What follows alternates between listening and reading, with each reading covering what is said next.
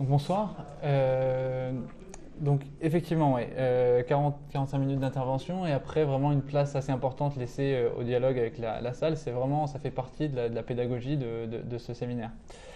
donc aujourd'hui, pour cette sixième séance, on a le plaisir de, recevoir Cécilia Baeza. Cécilia, vous êtes chercheuse, enseignante à, à, Sciences Po Paris, enseignante à l'université PUC de Sao Paulo, euh, Cécilia a vécu 7 ans en Amérique latine, donc c'est un terrain, elle a fait beaucoup de terrain euh, là-bas. Elle a fait beaucoup de recherches, notamment sur euh, les diasporas palestiniennes, principalement au Chili, au Brésil et au Honduras. vous êtes également directrice de recherche à Noria. Mm-hmm. et et donc, c'est effectivement, elle va intervenir sur euh, la Palestine vue de l'Amérique latine. Alors, pour ceux qui connaissent euh, le, séminaire, euh, vous avez compris que l'idée ici, c'est pas forcément de réagir à l'actualité, mais c'est pas moins intéressant quand la thématique qu'on traite résonne assez fortement et directement dans notre actualité. et notamment au lendemain de l'élection au Brésil de Jair Bolsonaro, qui, euh, au lendemain de son élection, a confirmé notamment euh, son intention de transférer l'ambassade d'Israël à Jérusalem, ou qui a, euh, mhm. qui, a promis, du Brésil, qui a promis de consacrer son premier voyage officiel à ses amis, à ses amis israéliens. donc on va pouvoir revenir là-dessus. L'intérêt, c'est que avec Cécilia, avec ses travaux, on va d'abord pouvoir prendre un peu de recul et, et un peu mettre en contexte euh, les différents mouvements, les différentes dynamiques qui ont amené à ça.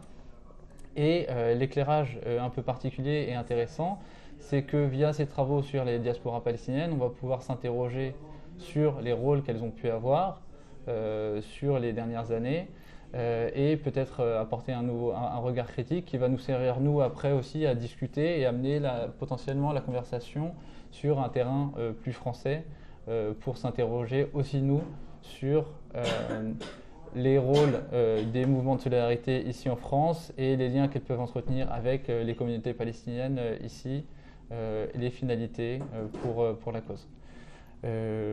voilà, je, te laisse la parole. Très bien, bah, d'abord bonsoir à tous et à toutes. Merci, merci d'être là. En tout cas, moi, ça me fait très très plaisir de participer à ce séminaire. J'avais vu euh, les annonces des euh, séminaires précédents et je, en tout cas, je peux vous annoncer que moi, je compte bien venir euh, les fois suivantes parce que ça me semble, enfin, les thématiques qui sont abordées ici me paraissent vraiment, vraiment bien choisies. Alors, je ne sais pas si quel est votre, disons, à la fois niveau de connaissance et intérêt pour l'Amérique latine, mais Simplement, je vais, vous expliquer que je vais euh, diviser ma, présentation en deux parties. Ça va vraiment être de l'ordre d'une conversation euh, avec vous. Euh, je voudrais d'abord, dans une première partie, vous parler de, ce qui semble être un, virage à droite. dans ce cycle électoral qui a commencé en 2017 en Amérique latine et en quoi ce virage à droite en fait a un impact direct sur les politiques étrangères de la région vis-à-vis -vis de la question israélo-palestinienne et éventuellement dans quelle mesure on peut même dire euh, qu'il démarre une vraie rupture, parce qu'on a eu une période antérieure euh, qui a été très riche, et c'est aussi de cette période antérieure que, je voudrais parler. Et dans un second temps, j'aborderai la question effectivement des diasporas palestiniennes pour voir de quelle manière elles influent, participent au débat. et finalement ont un rôle dans cette élaboration des politiques extérieures. Alors je vous le disais, on est dans un cycle électoral euh, depuis, euh, depuis 2017 qui a commencé en Équateur, au Honduras et au Chili. 2018, euh, cette année, s'est poursuivi au Costa Rica, au Paraguay, en Colombie, au Mexique et tout récemment au Brésil, et va continuer l'année prochaine au Salvador, au Panama, au Guatemala, en Argentine, en Uruguay et en Bolivie. Vous voyez, c'est vraiment toute la région quasiment qui est concernée par ce grand cycle électoral. Euh, et, jusqu'à présent, euh, disons dans les dix dernières années, on avait euh, eu tendance à décrire l'Amérique latine comme une région qui avait été marquée par un tournant à gauche, justement un grand virage à gauche. En anglais, on parlait de pink tide. Et c'est vrai qu'on avait vu dans le cycle précédent s'installer différents gouvernements de gauche. Alors c'était déjà une catégorie qui était discutée, parce qu'en fait, il y avait différentes gauches, des, gauches très centre-gauche, quoi, social-démocrates, euh, comme ça pouvait être le cas de Michel Bachelet au Chili, et, euh, peut-être même dans une certaine mesure euh, de Lula au Brésil. Et puis une gauche qu'on peut dire plus radicale, mais ça aussi c'est à discuter, et c'est en tout cas plus complexe que ça en a l'air, au Venezuela, en Équateur, en Bolivie, au Nicaragua. Et de la même manière aujourd'hui, quand on parle d'un tournant à droite, en fait c'est aussi compliqué parce qu'il n'y a pas du tout une droite homogène. vous avez une droite plutôt euh, libérale, euh, classique, euh, qui est la droite qu'on retrouve au Chili avec Sébastien Piñera et aussi dans une certaine mesure en Argentine avec Mauricio Macri. Et c'est là où ça devient très inquiétant, même si je vais vous montrer qu'il y a des articulations entre les deux. Une droite qu'on dit populiste, d'extrême droite, en fait, je crois qu'il faut utiliser les termes, une extrême droite euh, telle qu'on vient de euh, l'avoir en, en, Brésil, pardon, dans l'élection donc euh, de Bolsonaro, mais très honnêtement qu'on pourrait appliquer aussi à la Colombie avec le président Duque qui marque le retour en fait de d'un discours très très très très virulent anti toute forme de gauche en Colombie parce qu'elle serait associée aux guérillas donc un, euh, une droite vraiment euh, très dure, très presque anti-accord de paix. Bonsoir. Euh, bonsoir. aussi cette droite un peu qu'on retrouve au Guatemala avec Jimmy Morales et il n'est pas interdit de penser qu'on on pourrait voir cette extrême droite continuer à progresser dans un certain nombre de pays. Et ce qui est vraiment frappant, en fait, ce qui est vraiment frappant, c'est que ces droites-là n'ont pas forcément un positionnement très homogène et très développé en matière de politique étrangère. Euh, d'ailleurs, généralement, les questions de politique étrangère font rarement partie des campagnes électorales. On se positionne rarement sur des questions de politique étrangère en Amérique latine euh, comme en Europe. Et néanmoins, et néanmoins, et c'est ça, je pense, qui est une nouveauté, euh, la question israélo-palestinienne apparaît de plus en plus comme un élément clivant et est de plus en plus euh, débattu et pris comme une forme de, symbole et de drapeau.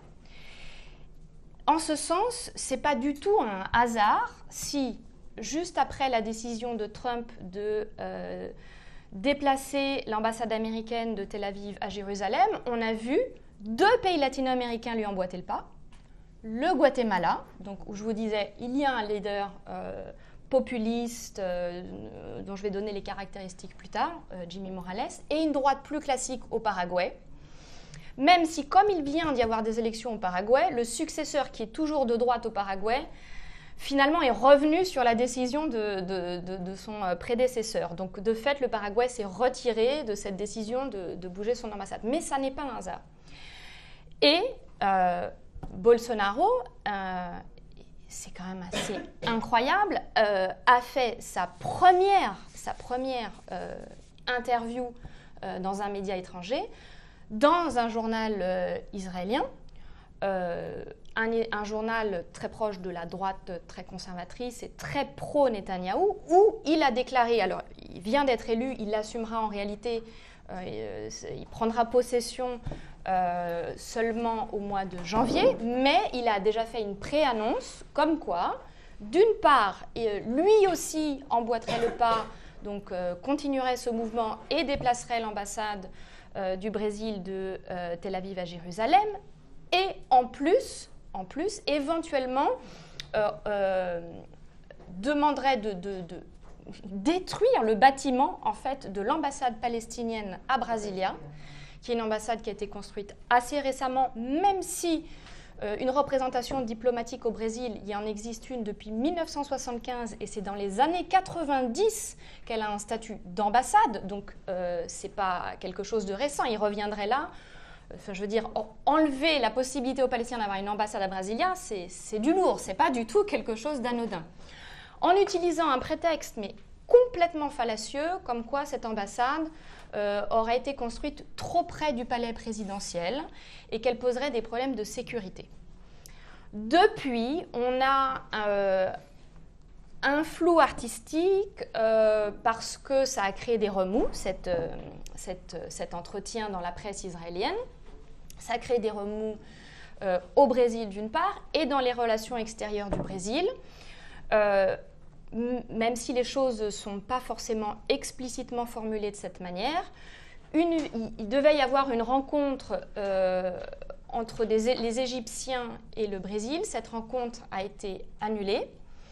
Les Égyptiens n'ont pas vraiment dit que c'était à cause de la question de l'ambassade, mais c'est la façon dont ça a été interprété au Brésil. Et c'est un problème pour les Brésiliens parce que les Brésiliens sont de très grands exportateurs de viande, notamment de viande certifiée halal. C'est une très grosse industrie au Brésil. Et donc, il y a une espèce de, crainte en ce moment dans les milieux de l'agrobusiness euh, que les exportations agroalimentaires brésiliennes soient impactées par cette décision. Et du coup, on a une forme de rétropédalage de Bolsonaro qui dit non, ce n'est pas encore fait, etc. etc. Dans mon opinion, je vous dis franchement, je pense qu'il est tout simplement en train de, gagner du temps, mais je vois difficilement comment il pourrait revenir en arrière, parce que d'abord, il a fait une déclaration pas fait, euh, c'était pas, ça n'a pas été écouté par un journaliste, euh, il n'a pas dit ça oralement dans un couloir.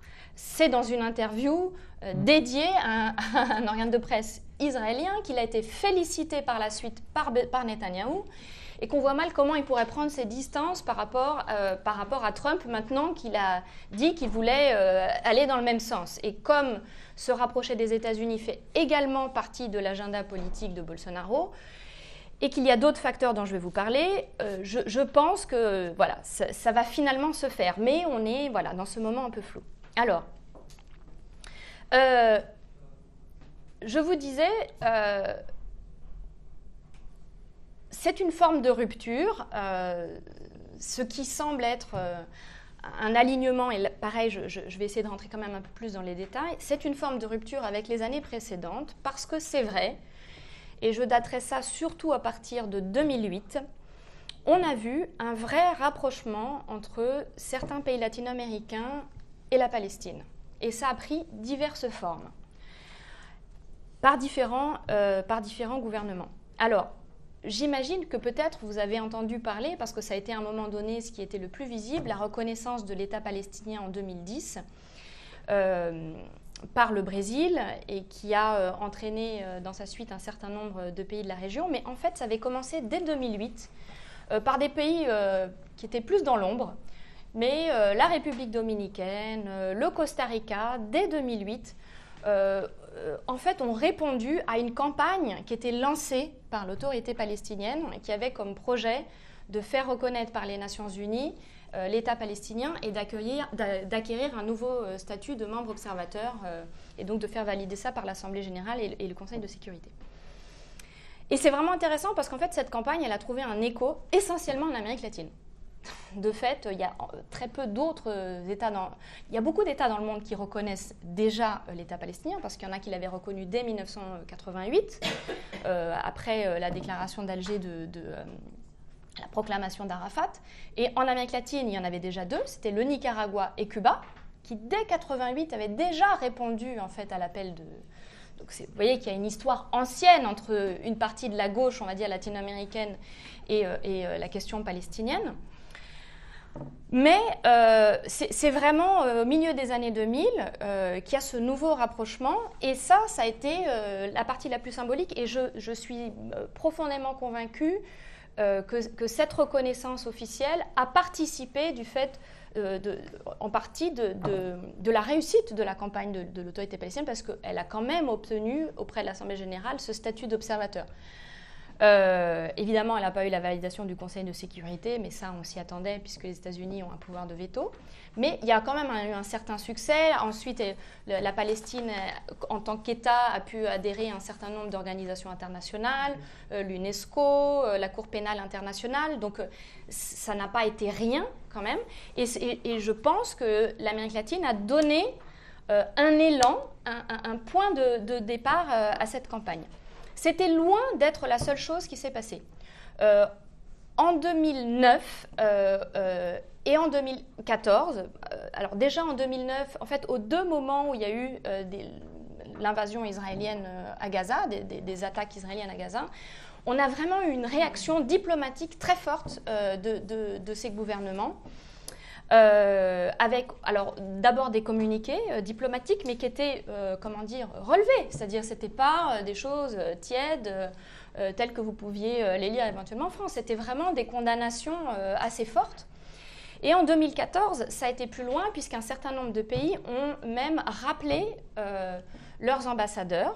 ça a été le cas du Brésil, du Chili, de l'Argentine, de l'Équateur. Certains pays ont été même plus loin le Venezuela et la Bolivie ont suspendu leurs relations diplomatiques avec Israël. Donc là, vous avez deux États qui n'ont pas actuellement de relations diplomatiques du tout avec Israël.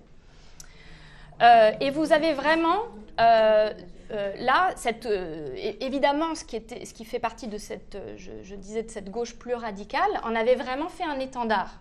Euh, vous avez vu, euh, Maduro euh, avait, après 2014, vraiment mis en avant une campagne SOS Palestine.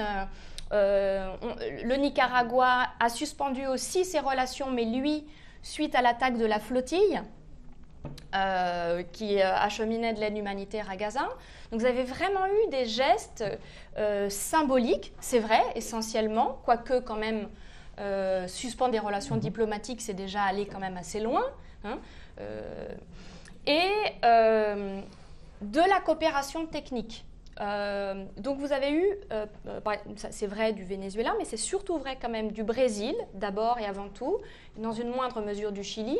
C'est aussi tout simplement parce que c'est un grand pays, c'est quand même la huitième économie mondiale et que sous Lula, il y a vraiment eu l'idée de développer les relations sud-sud et donc de de développer au sein euh, du ministère des Affaires étrangères un département qui fait de la coopération avec d'autres pays du Sud. Ça a été aussi le cas avec beaucoup d'États africains. Mais avec la Palestine, il y a eu des projets développés dans les territoires occupés euh, autour du sport, de la santé, de l'éducation. À un moment même, le Brésil est devenu parmi les BRICS, donc, euh, qui sont quand même voilà, cet acronyme des pays émergents, Brésil, Russie, Inde, Afrique du Sud et Chine, le premier contributeur à l'UNRWA, donc euh, l'agence euh, euh, des Nations Unies qui apporte de l'aide aux réfugiés palestiniens. le Brésil était devenu le premier donateur parmi les BRICS, donc plus que la Chine et plus que la Russie. C'est intéressant. Euh, pareil, c'est un pays qui a été donateur à plusieurs conférences post-2014 pour la reconstruction de Gaza. Et c'est un pays qui a fait euh, des apports, euh, voilà, des contributions financières relativement importantes. Alors, tout est proportionnel et relatif, évidemment. je ne vais pas vous dire que le Brésil a fait des contributions aussi substantielles que pouvait le faire le Qatar, par exemple, ou l'Union européenne. Euh, ça reste un pays en développement euh, qui a des défis et des challenges euh, voilà, énormes à relever. son propre taux de pauvreté, d'inégalité, d'infrastructures, etc. Donc, je veux dire, c'est quand même une démarche et un effort qui me semble être notable. alors, c'est vrai que quand le Brésil a fait ça, à la différence du Venezuela et de la Bolivie donc cette gauche plus radicale, se positionnait pas comme pro-palestinien. Il disait qu'il était, surtout Lula, se présentait plutôt comme un médiateur possible du conflit israélo-palestinien. Et il était plutôt, pour lui, il fallait rééquilibrer, en fait, l'équidistance entre les partis, alors que le Brésil, euh, pendant une, période euh, euh, bon, disons jusqu'aux années 70 et après de nouveau dans les années 90, c'était plutôt un pays qui était plutôt pro-israélien. L'Amérique latine en général, et ça c'est important aussi à voir, c'est-à-dire situer cette solidarité sud-sud dans, le, dans les années 2000, euh, elle était aussi euh, elle-même en rupture avec une longue histoire latino-américaine où bien qu'il y ait eu euh, un vrai contact entre les mouvements de libération nationale les, guérillas euh, et euh, les mouvements de gauche de base et l'OLP, Au niveau des gouvernements, en revanche, c'était très pro-israélien. Et c'est parce que, évidemment, c'était en partie des, dictateurs, des dictatures militaires. Les dictatures militaires euh, latino-américaines, euh, notamment après 1979, au moment où Carter, aux États-Unis, euh, fait un embargo sur les armes, c'est-à-dire à partir de 1979, les États-Unis ne vont plus vendre d'armes à, certains pays latino-américains, pas tous, certains. Israël va, remplacer euh, les États-Unis et va développer euh, ses exportations et, développer le secteur de la sécurité qui est aujourd'hui aussi un de ses piliers, c'est quelque chose de fondamental euh, dans ses relations avec la région.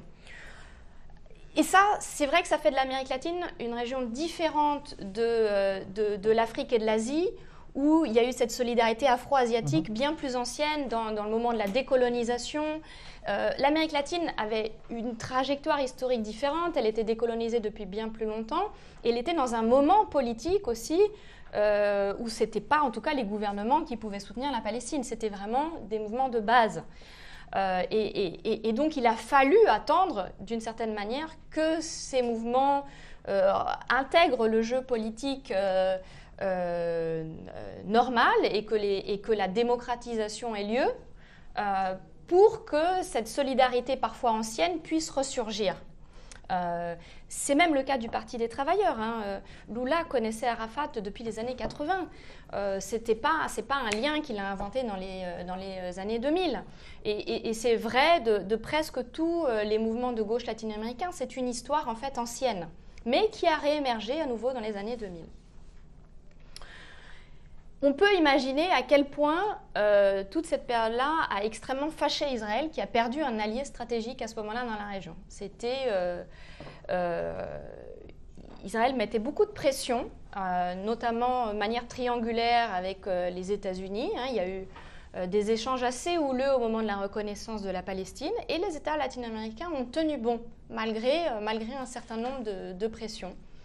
Euh, et, ça, ça a été euh, jusqu'au bout, notamment au Brésil, euh, jusqu'à la fin, vraiment, jusqu'à l'impeachment de Dilma, puisque dans les dernières années de son mandat, elle avait fait son dernier geste, je dirais, ça a été celui de refuser la nomination d'un ambassadeur, Danny Dayan, qui était connu comme étant un représentant de la colonisation, des colons israéliens. et Dilma Rousseff a refusé donc elle n'a pas accrédité cet ambassadeur comme ambassadeur d'Israël au Brésil. Ça a fait, euh, ça a créé un conflit diplomatique euh, assez long qui ne s'est finalement résolu qu'après l'impeachment euh, de Dilma parce que le gouvernement par intérim a tout, voilà, a, tout normalisé finalement. Du coup, dans ce nouveau contexte-là, je vous dis, c'est Israël a bien compris qu'elle avait une carte à jouer. Euh, et euh, dès euh, septembre 2017, on a eu la visite de Netanyahou. C'était la première fois, première fois qu'un premier ministre israélien en exercice faisait une tournée en Amérique latine. C'est pour vous dire à quel point, du côté israélien, on ne prend pas du tout comme anecdotique ou comme à la légère ou comme marginale la position des États latino-américains. En 2017, Netanyahou a fait une tournée qui inclut l'Argentine, la Colombie et le Mexique. En Argentine, et pour lui c'est un pays clé, il a été accueilli par Mauricio Macri. Alors, Macri, comme je vous disais, c'est une droite euh, plutôt classique, libérale. Néanmoins, c'est une droite qui est extrêmement liée euh, à Israël. Euh, quels sont les facteurs qui contribuent à ça? Alors, évidemment, on a envie de, un peu par facilité, de dire l'Argentine, c'est aussi le pays où il y a la plus grande diaspora juive dans toute l'Amérique latine. Et en plus, c'est un pays qui a souffert de deux attentats gravissimes en 92 et 94 contre des institutions juives. Deux attentats, un contre l'ambassade et un contre, contre une mutuelle. Il y a eu un nombre de morts euh, épouvantable et euh, ça a été attribué, et c'est un long contentieux, euh, ça a été attribué au Hezbollah.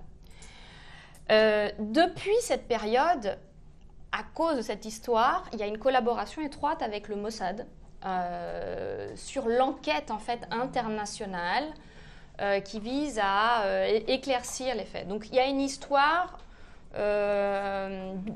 bilatérale qui ne date pas de cette période, qui est antérieure, parce que la dictature militaire argentine a aussi travaillé avec, avec Israël, mais en tout cas qui a été réactivée dans les années 90 dans ce contexte. Et du coup, elle est beaucoup centrée autour des questions de sécurité. Ne vous étonnez pas non plus de savoir que du coup, quand Netanyahou a fait sa tournée en 2017, il est venu avec plein d'entreprises qui l'ont accompagné. Et un certain nombre de ces entreprises étaient des entreprises de sécurité Et de technologies qui sont appliquées à la sécurité. Je vous en cite quelques-unes. Cellcom, Israel Aerospace Industries, Elbit, qui est très connu, Raphaël et Netafim. Voilà, ce sont des entreprises qui on sait que euh, Israël sous-traite beaucoup euh, les questions de sécurité et donc ça veut dire très concrètement euh, délègue une partie de l'occupation et de la répression des Palestiniens par des entreprises privées qui en réalité ont un rapport aussi très très étroit avec l'État, c'est-à-dire que la frontière entre ce qui est le, privé et, en fait l'intérêt étatique est, très flou est très flou en Israël et il les a emportés en fait dans son voyage dans son voyage en Amérique latine. Et en Argentine, ça s'est même traduit peu de temps euh, après euh, l'élection de, Macri par une conférence binationale autour des thèmes de sécurité. Euh, de sécurisation des frontières, d'importation de technologies, etc. Donc, Certes, d'une part, il y a cette question de la diaspora juive, mais elle-même est quand même traversée par des clivages politiques, c'est-à-dire vous n'avez pas du tout une diaspora juive qui serait de droite en Argentine, ce serait, c'est, faux, elle est, elle est idéologiquement elle-même diverse. Mais par contre, vous avez ce lien sécuritaire qui date des années 90 et même antérieurs, où des entreprises qui connaissent très bien le terrain, euh, et euh, là où ça combine très bien avec la droite, c'est que, comme partout, bah, la sécurité, c'est toujours au centre euh, des préoccupations, et y compris la répression des mouvements sociaux. Et ça, j'y reviendrai parce que c'est très fort dans le cas brésilien.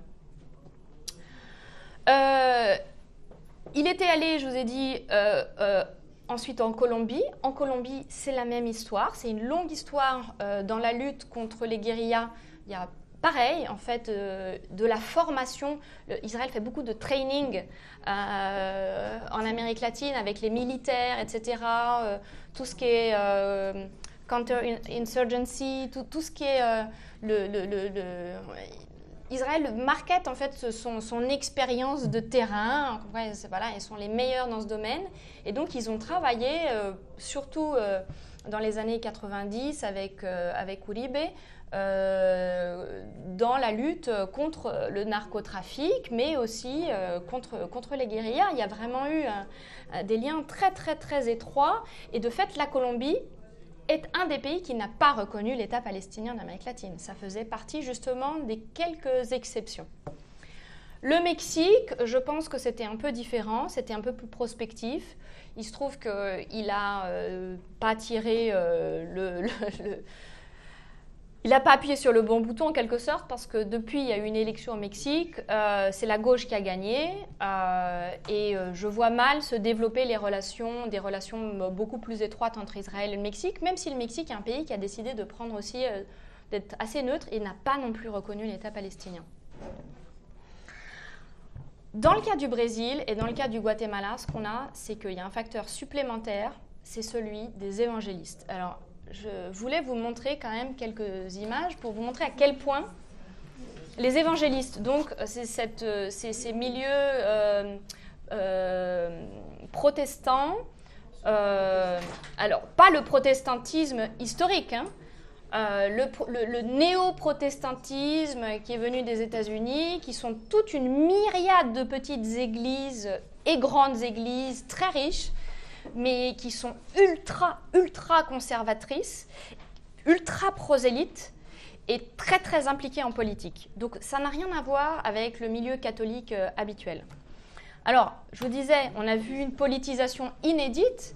Là, je vous montre des manifestations pro-Bolsonaro au Brésil. J'ai demandé un peu autour de moi si, euh, si, on avait vu des choses et tout le monde me disait, dans les manifs pour Bolsonaro, on voyait des drapeaux israéliens. C'est vraiment quelque chose de différent d'avec tout ce qu'on avait vu par le passé. Jamais on avait vu des drapeaux israéliens dans des manifestations de droite en Amérique latine. Jamais. Et en plus, avec une nouvelle connotation qui est en plus l'islamophobie. C'est super, donc voilà, on a rajouté cette petite dimension.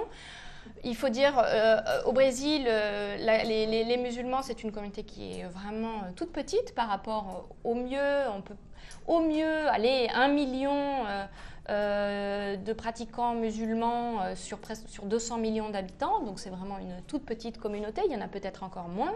Mais les évangélistes propagent vraiment l'intolérance religieuse vis-à-vis de l'islam, vis-à-vis d'autres religions, notamment les religions afro-brésiliennes. Euh, et utilise ça à la faveur d'une ambiance, d'un climat international qui de toute façon fait des musulmans les ennemis. Donc euh, évidemment, euh, ils surfent aussi là-dessus, mais c'est complètement, excusez-moi de le dire, c'est complètement débile. Donc ça c'est out, quoi. En dehors la charia, l'islam n'est pas bienvenu, voilà. Et je vous montre une autre photo. Donc ça, peut-être vous l'avez vu circuler. C'est les fils de Bolsonaro. C'est une photo qui a deux ans. Euh, donc on les voit euh, très fiers parce que c'est un des fils qui a tweeté, c'est pas une photo volée, hein, c'est lui qui l'a tweeté, euh, Edward, je crois, où on les voit très fiers d'avoir des t-shirts du Mossad, des, forces armées, enfin de, l'armée israélienne.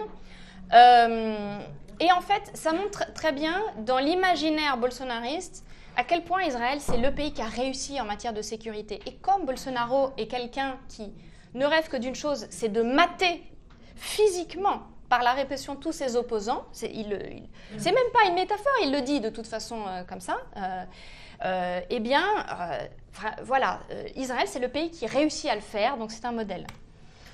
je vous montre cette photo-là aussi parce que c'est très important dans cette histoire des évangélistes. Bolsonaro, il y a quelques années, s'est fait baptiser donc, dans le fleuve Jourdain.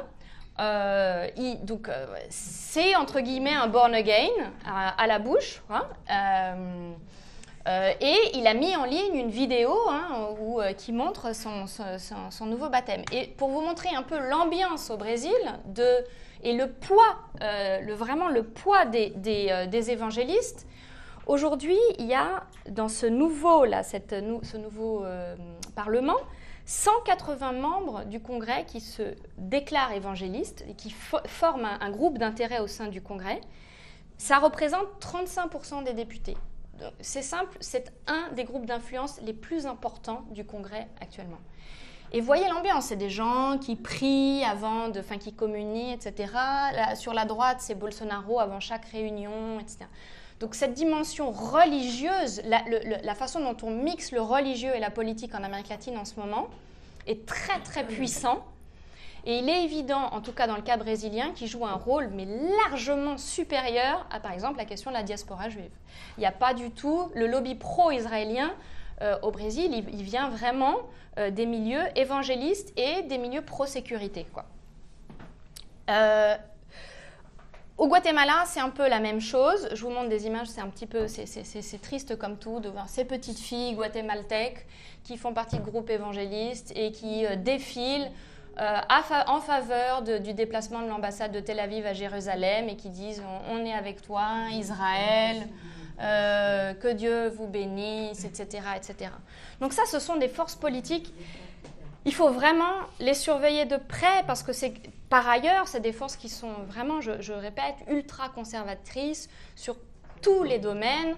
Tous, tous, tous les domaines sont homophobes, euh, euh, l'intolérance religieuse, euh, la misogynie, tout un tas de, violences en fait qui sont promues et qui, promeuvent une forme de violence sociale et politique au quotidien. Alors, que dire euh, là-dedans de la diaspora palestinienne euh, La diaspora palestinienne, euh, en fait, elle est évidemment très diverse. Combien de minutes il me reste? 10, 5 Il reste une dizaine de minutes. Une dizaine de minutes, parfait. C'est largement suffisant. je disais, elle est hétérogène parce que bien qu'on retrouve des communautés palestiniennes dans tous les pays d'Amérique latine, tous, tous, tous, tous, dans les Caraïbes, vous pouvez aller dans n'importe quel pays d'Amérique latine, vous allez toujours vous retrouver avec un Palestinien à un moment donné ou à un autre. Donc c'est vraiment une migration qui est très présente. Il y a quand même, les tailles des communautés varient énormément d'un pays à l'autre et leurs histoires migratoires aussi. Elle est très ancienne. Alors, les, grandes, les plus grandes communautés sont les plus anciennes aussi. Euh, c'est une migration, et ça c'est très particulier, qui a commencé bien avant 1948, donc elle est antérieure à la Nakba. Elle a commencé à la fin du 19e siècle, début du 20e siècle, et elle venait surtout d'une région particulière de, Palestine, autour de Bethléem, donc Bejala, Betsahour, vraiment euh, ce petit cercle-là, un peu, Jérusalem, un petit peu autour de, Ramallah, Taïbé. C'était beaucoup des chrétiens, des commerçants euh, au départ. Les, premiers, les pionniers de cette émigration, c'était des, commerçants chrétiens qui allaient chercher du business en Amérique latine, et notamment parce que c'était le moment, fin du 19e siècle, l'apogée du, enfin, l'essor des pèlerinages euh, en fait en Terre Sainte. Ils produisaient eux-mêmes des, petits objets tels que des chapelets, des choses en acre, en bois d'olivier, etc. Et en fait, des nouvelles routes étaient en train de s'ouvrir à la fin du 19e, début du 20e siècle, notamment par l'immigration européenne, qui elle était beaucoup plus importante. Mais finalement, les, commerçants palestiniens se sont embarqués dans les bateaux. Et euh, au fur et à mesure, surtout des toutes premières décennies du XXe siècle, alors que la situation était en train de se dégrader en Palestine, surtout pendant la Première Guerre mondiale, c'est là où on a eu la plus grande émigration vers l'Amérique latine. Donc ce sont euh, des familles euh, chrétiennes principalement, mais pas uniquement. Il y a eu aussi des familles musulmanes. Mais quand même principalement chrétiennes, euh, orthodoxes. Et ces familles chrétiennes, elles sont parties en même temps. Il y avait aussi d'autres migrations proche-orientales à l'époque, qui venaient surtout de Syrie et du Liban, qui, elles, étaient beaucoup plus importantes. Euh, et euh, si on va dire, il y a une façon assez simple de, catégoriser l'Amérique latine, c'est là où vous avez des grandes communautés syro-libanaises, vous avez peu de Palestiniens, c'est-à-dire l'Argentine, le Brésil, le Venezuela. Quand vous avez beaucoup de syro-libanais, vous avez peu de Palestiniens. Parce qu'en fait, il y a eu un effet de non-concurrence, c'est-à-dire quand il y avait déjà beaucoup de syro-libanais, les Palestiniens avaient du mal à émerger. Euh, économiquement parlant, et du coup ils ont pris un peu les marchés secondaires. Du coup vous trouvez beaucoup de Palestiniens au Chili, un petit peu au Pérou et en Amérique centrale, euh, surtout euh, au Honduras et au Salvador. Et principalement au Chili, c'est vraiment là en fait qu'il y a le, plus grand nombre de Palestiniens, et peut-être vous avez déjà entendu cette idée selon laquelle le Chili serait le, premier, le, principal pays de la diaspora palestinienne hors du monde arabe. On parle de 350 000 euh, palestiniens et descendants de palestiniens, qui inclut là-dedans bah, des migrants, parce qu'il y a eu quand même des gens, qui, ça s'est jamais complètement arrêté, hein, parce qu'après il y a eu des mariages, euh, mmh. et puis d'autres gens qui ont continué à savoir, etc. Mais vous avez essentiellement des gens de Cisjordanie, dans tous les cas, mais surtout, voilà, je dirais Ramallah et Bethléem. Euh, mais surtout quand même des troisième et quatrième générations. Alors comme c'est pas du tout une catégorie du recensement, euh, c'est pas comme aux États-Unis où on met euh, ces catégories raciales ou quoi, hein, ou ethniques. Ce 350 000, euh, c'est un peu du feeling hein, quand même. Hein, je vous dis, euh, il y a eu un petit peu des projections, les chercheurs, etc personne n'est vraiment d'accord sur, euh, sur un chiffre. Et puis de toute façon, quand bien même il y aurait 350 000, c'est n'est pas parce que vous avez un nom d'origine palestinienne et que votre arrière-grand-père est palestinien que vous vous sentez nécessairement palestinien. Mais il y a quand même un, disons un noyau de cette diaspora qui, elle, est très active, s'identifie beaucoup, et c'est vrai que la question politique, le conflit lui-même, en fait, est un vecteur d'identification très fort. Euh, il crée de la solidarité, il crée de l'identification. Euh, d'ailleurs, la diaspora palestinienne, en général, c'est autour de ça qu'elle fonctionne. C'est pas comme les Arméniens autour d'une église, euh, c'est vraiment autour de cette question politique. Et, en fait, je ne vais pas du tout vous faire toute ma thèse, mais c'est surtout à partir des années 2000 et après 2002, en fait, qu'il y a eu un, rebond euh, d'activisme pro-palestinien en Chili. Dans les années 90, je vous la fais courte, mais c'est vrai qu'avec le processus d'Oslo, comme partout, ça a démobilisé tout le monde. Donc dans les années 90, de toute façon, même l'OLP ne faisait plus de travail de politisation, parce que l'OLP est présente au Chili enfin, et en Amérique latine, ils ont vraiment fait un travail auprès des jeunes, etc., culturel, je dirais, depuis les années 70. Ils étaient présents depuis la fin des années 60-70, donc quasiment dès la création de l'OLP. Mais dans les années 90, tout ça est un peu euh, venu à plat. Et c'est qu'après 2002, et là pas du tout sous l'impulsion euh, d'une dynamique transnationale, dans le sens où c'est personne qui est venu les mobiliser, mais c'est en 2002, c'est déjà Internet, c'est déjà tout ça, on a accès à l'information et les gens se sont eux-mêmes, en fait, ont repris en main euh, leur identification à Palestine. C'était au moment de l'invasion de la Cisjordanie, 2002. Euh, la Moukata, qui était euh, le palais présidentiel palestinien, qui était assiégé. Et là, il y a eu à nouveau des manifestations pro-palestiniennes. Et les vieilles structures qui avaient continué à exister, parce qu'il y a des clubs, des associations, etc., qu'on retrouve d'ailleurs aussi chez les Syro-Libanais, euh, dans toute l'Amérique latine, il y a beaucoup il y a une vie quand même communautaire, j'ai envie de dire, euh, qui permettait que tout n'ait pas été dilué. Il y a aussi euh, l'importance de la nourriture, tout ça qui fait que les gens sentaient quand même quelque chose, mais qui était un petit peu décrépit quelque part. Ces associations, elles étaient toutes momolles. Dans les années 2000, elles se sont réactivées, et c'est vrai qu'au Chili, parce qu'il y a cette grande présence palestinienne et que l'histoire de leur intégration a été extraordinairement bien réussie, à tel point qu'on peut dire qu'aujourd'hui, quand même, la très très très grande majorité des, descendants palestiniens font partie des classes plutôt supérieures au Chili. Euh, ils ont réussi de manière croissante à imposer cette question dans l'agenda politique au point que même la droite n'est pas anti-palestinienne au Chili. C'est la différence de la droite chilienne par rapport à toutes les autres droites que je vous ai citées, c'est que la droite au Chili ne peut pas se permettre d'être anti-palestinienne. Elle ne peut pas se permettre parce qu'une partie de son électorat, vu que ce sont des gens, il y a une question de classe sociale qui joue, ces Palestiniens qui sont plutôt aisés, eh ben, ils sont de droite. Et euh, ils ont leurs propres députés, euh, parfois d'origine euh, eux-mêmes palestinienne, mais de toute façon, ils votent et ils votent aussi sur cette question-là de plus en plus.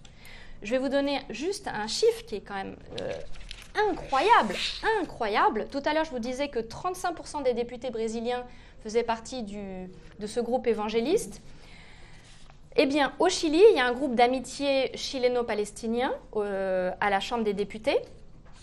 Euh, qui s'est vraiment, vraiment bien consolidé à partir de 2010 et il est allé crescendo, au point qu'aujourd'hui, j'ai fait la liste, il compte alors, 86 membres sur 155 députés, c'est-à-dire que 55% plus de la moitié des députés de, la, de, de, l'Assemblée nationale, la Chambre des députés, fait partie du groupe d'amitié euh, Chili-Palestine. Plus de la moitié, vous vous rendez compte? C'est hallucinant.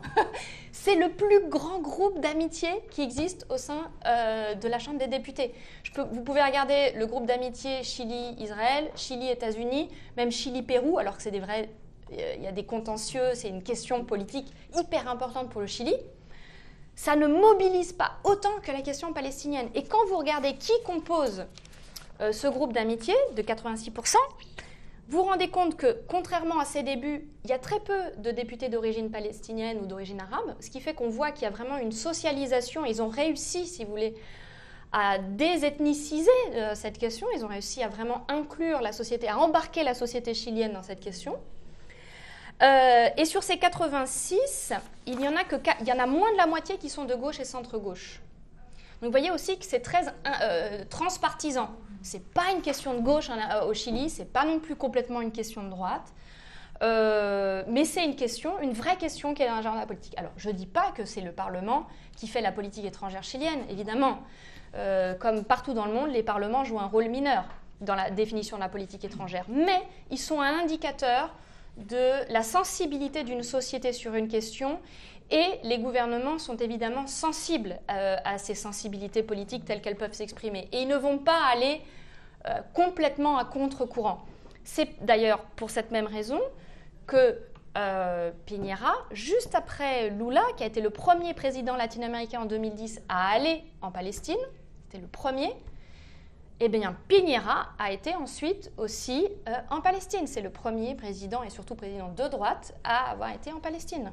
Donc, euh, le Chili est vraiment à part, et là, on peut dire, pour le coup, vraiment, que la diaspora a joué un rôle, pas seulement elle-même en tant que, c'est-à-dire, euh, c'est pas au point où c'est simplement les, politiciens d'origine arabe qui jouent un rôle, c'est qu'ils ont réussi, je dirais, à, mettre à l'agenda cette question et à embarquer la société chilienne autour de ce sujet. Et il y a des manifestations, euh, le mouvement BDS est assez fort euh, au Chili, etc.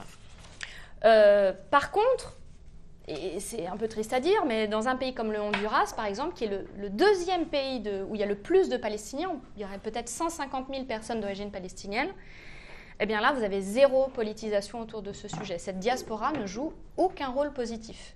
Et pourtant, elle est extrêmement bien représentée dans les élites politiques et business. Euh, vous pouvez pas, c'est difficile de ne pas tomber sur quelqu'un d'origine palestinienne euh, quand euh, quand vous cherchez à rencontrer les milieux qui comptent au Honduras, et il y a eu déjà eu plusieurs présidents d'origine palestinienne eux-mêmes. Et pourtant, cette diaspora-là se tient vraiment à distance. alors, dans les questions, si vous voulez, je vous répondrai pourquoi, selon moi, elle ne joue pas ce rôle. Mais la relation avec les États-Unis, qui est beaucoup plus forte, le Honduras est un petit pays beaucoup plus dépendant, qui a beaucoup moins de marge aussi pour être autonome. Euh, fait que cette diaspora, qui a aussi des liens entrepreneuriaux avec les États-Unis, euh, entre ses intérêts de classe et la Palestine, bah, elle a plutôt choisi ses intérêts de classe.